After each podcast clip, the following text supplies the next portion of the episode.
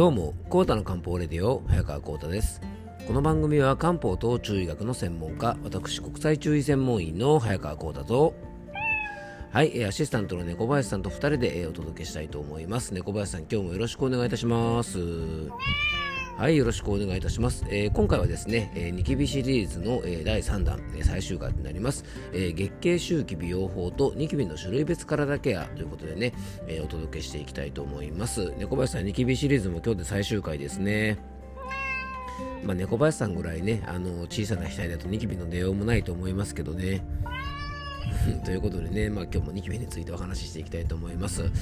えっ、とね、小林さん、全然話が違うんですけどね、この間、あのある人とちょっとお話ししてる時にですね、まあ、音楽ってね、結構いろんなすごい力があるよねなんて話したんですよね。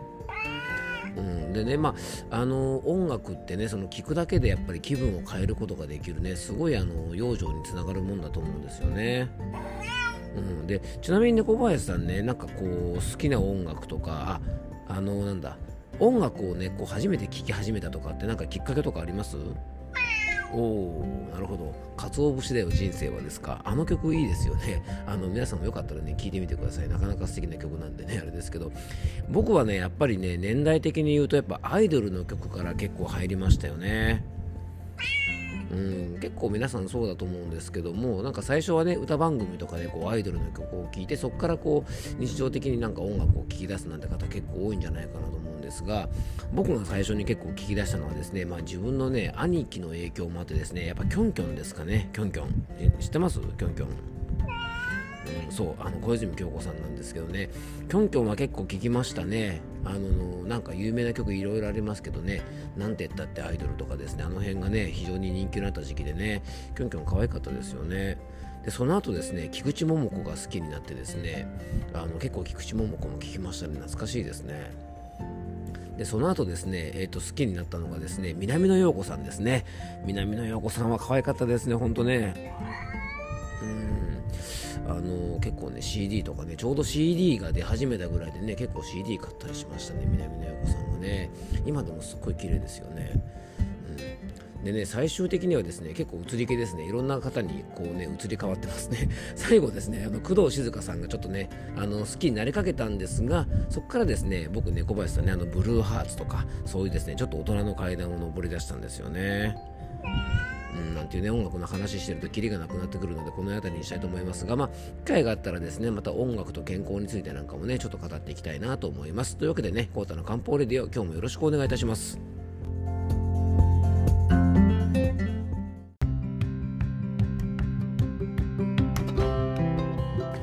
はい、ということでね、今日の本題の方に入っていきたいと思うんですが、まあ、今日はね、小林さん冒頭からですね、懐かしのね、アイドルの話っていうことでね、なんかいつも以上にどうしようもない話でしたね。ということでね、まあ、あの懐かしい話をいろいろしましたが僕がねやっぱ小学生ぐらいの時ってね結構、まあ、アイドル全盛期じゃないですけどもねあのすごく有名なアイドルの方がたくさんいたりしてですねなかなか楽しいあの時代でしたね。あの歌番組なんかもたくさんあったりしてね。あの男性アイドルだとですね、まあ、ちょうどねジャニーズ事務所の、まああのね、アイドルなんかも結構人気が出てきた時代でねまあ渋垣隊とかね少年隊とかですね、えー光源氏とかやっぱ人気ありましたね。光源氏はすごかったな、うん、皆さんね、まあ、いろいろあってですねなかなか再結成難しいと思うんですがあのぜひですねまた光源氏の勇姿を見てみたいもんですね。はい。あのそんなこと話してると終わっちゃうので、ね、本題の方に入っていきましょう。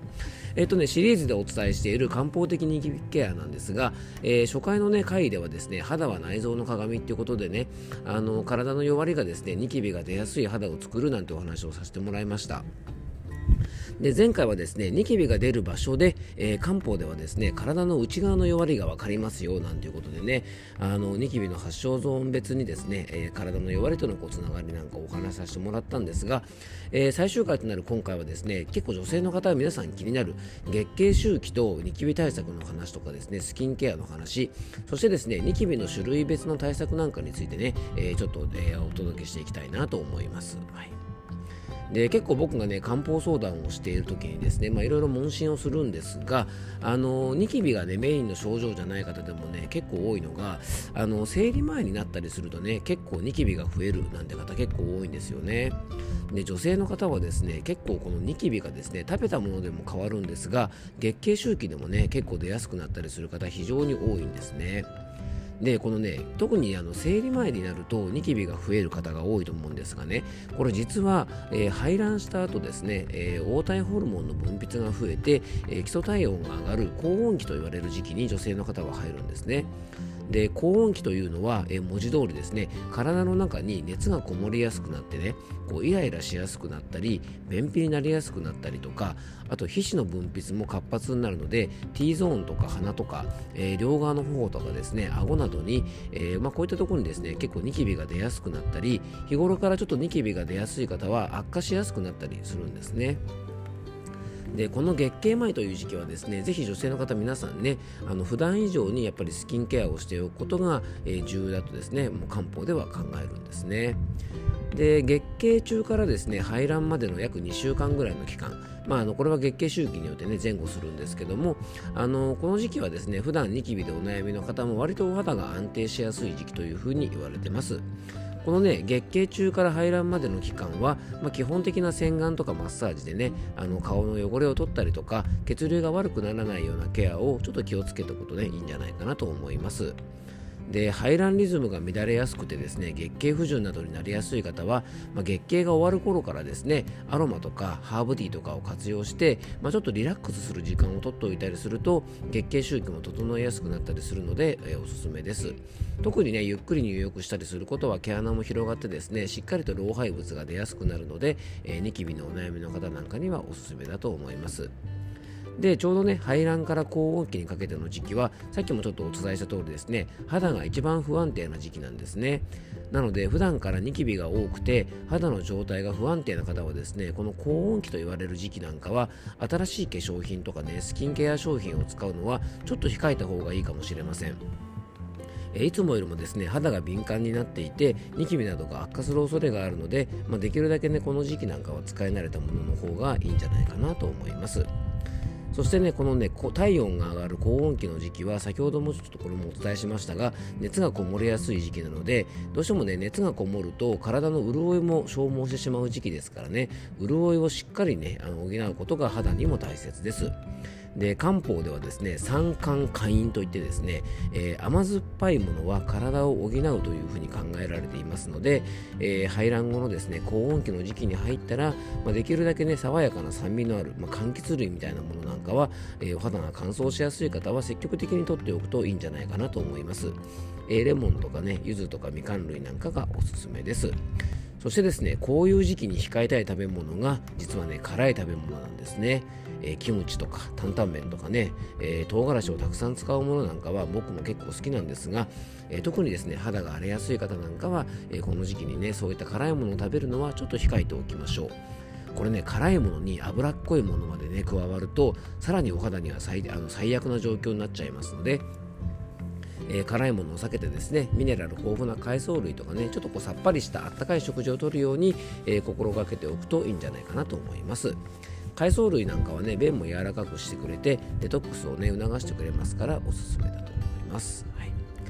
でね、あの最後にニキビのタイプ別養生法ということでね、簡単に、えちょっと紹介したいと思います。ニキビはね、大きく分けると、白ニキビタイプ、赤ニキビタイプ、黄色ニキビタイプ、えー、紫ニキビタイプなんていう風にね、よく言われております。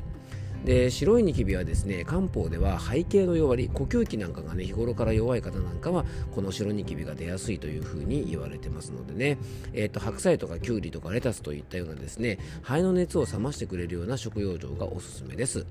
で赤ニキビはですね日頃から食欲が旺盛でお肉とか辛いものが好きな方とか甘いものとかねちょっと食事のバランスが悪い方に多く見られる赤いブツブツしたであの痛みがあるようなニキビですね。でこういう方はですねあの便秘とかにもなりやすくなったりするので、えー、こういう方はですね、まあ、とにかくね食事の取りすぎに注意していただきながら、まあ、大根とかセロリとかねレンコンとか梨、えー、柿、えー、苦織といったようなですねやっぱりこれも熱を冷ますような食事養生を、日頃から取り入れておくといいんじゃないかなと思います。そしてですね、黄色いニキビ。これはね、あの、見た目にもすごく痛そうな感じ。あの、海をね、中に含んでて、大きく腫れて熱を持ってるようなニキビなんで、一番こう、見た目からしても痛そうなニキビなんですね。でこれもね赤ニキビ同様脂っこいものが好きでね便秘気味の方に多く見られるので甘いものとかですね糖質の取りすぎには黄色ニキビタイプの方注意していただきたいと思いますしこういう方はですね肌質もオイリー気味でニキビ跡が残りやすくなるのでねあの黄色ニキビの方はですね、えー、もち米を使ったお菓子とかお餅とか、まあ、こういったものを取りすぎないように気をつけながらですねトマトとか春菊とかこんにゃくとか、まあ、アロエなんかねこういったやっぱ熱を冷ます力が強い食材を上手に使ったりジャスミンティーなんかもねすごくおすすめです。で最後はね触ると表面がゴリゴリしている紫のね、えー、色のですねゴリゴリニキビタイプなんて言われる形で、えー、こういった方はですね、え、体の中の水分のようなものですね心液というものの巡りが悪くなって体の中の熱がこもっていたりとかお血と言われるね血液の巡りが悪くなっている状態の方が非常に多いので、えこういったね方はお血を取ってくれるようなアスパラガスとかごぼうとかねプルーンとか桃あとお茶だとハトムギ茶とかあのローズティーなんかがすごくおすすめじゃないかなと思います。え、3回にわたってですね漢方的にニキビ対策について、え、お届けいたしましたあのニキビはね基本的にやっぱ熱を生じるというふうに考えますから、まあ、肌の炎症でね赤みが出ることも多いので養生としたらやっぱり熱を冷ますことが大切だと思います。まあ、肌はね内臓の鏡という話からねニキビについていろいろお届けさせてもらいましたが、まあ、一番身近なね肌トラブルだと思いますのでね、え、3回にわたったシリーズの中であの少しでもね皆さんの役に立つ情報があったら生活の中に取り入れていただきたいなと思います。最後に僕からご案内がありますのでよかったら最後までお付き合いください。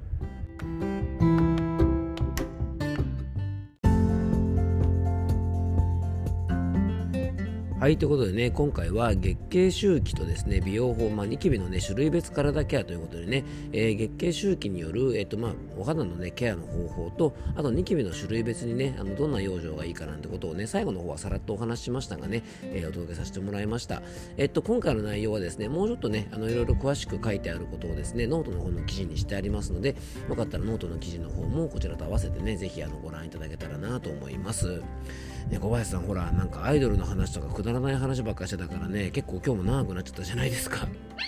ね、あのちょっとね話が長くなりやすいところがありますのでね気をつけていきたいと思います。はい、えー、それでは最後に僕からご案内です、えー、この番組ではあなたからのメッセージやご質問番組テーマのリクエストなどお待ちしております、えー、好きなアイドルなんかあったらねぜひ教えてください。はい、えメッセージやご質問は番組詳細に専用フォームのリンクを貼り付けておきますのでそちらからよろしくお願いいたします。そしてね1月26日水曜日の夜8時から、えオンラインの漢方セミナーで漢方的食用生について、ね、お話しいたします。えっ、と詳細はですね番組、え、詳細の方にリンクを貼っておきますのでね、え、専用ホームページの方から、えー、ぜひですね、オンラインセミナーの方、え、ご覧いただけたらと思います。えー、今日も聞いていただきありがとうございます。どうぞ素敵な一日をお過ごしください。漢方専科サータ薬房の早川浩太でした。では、また明日。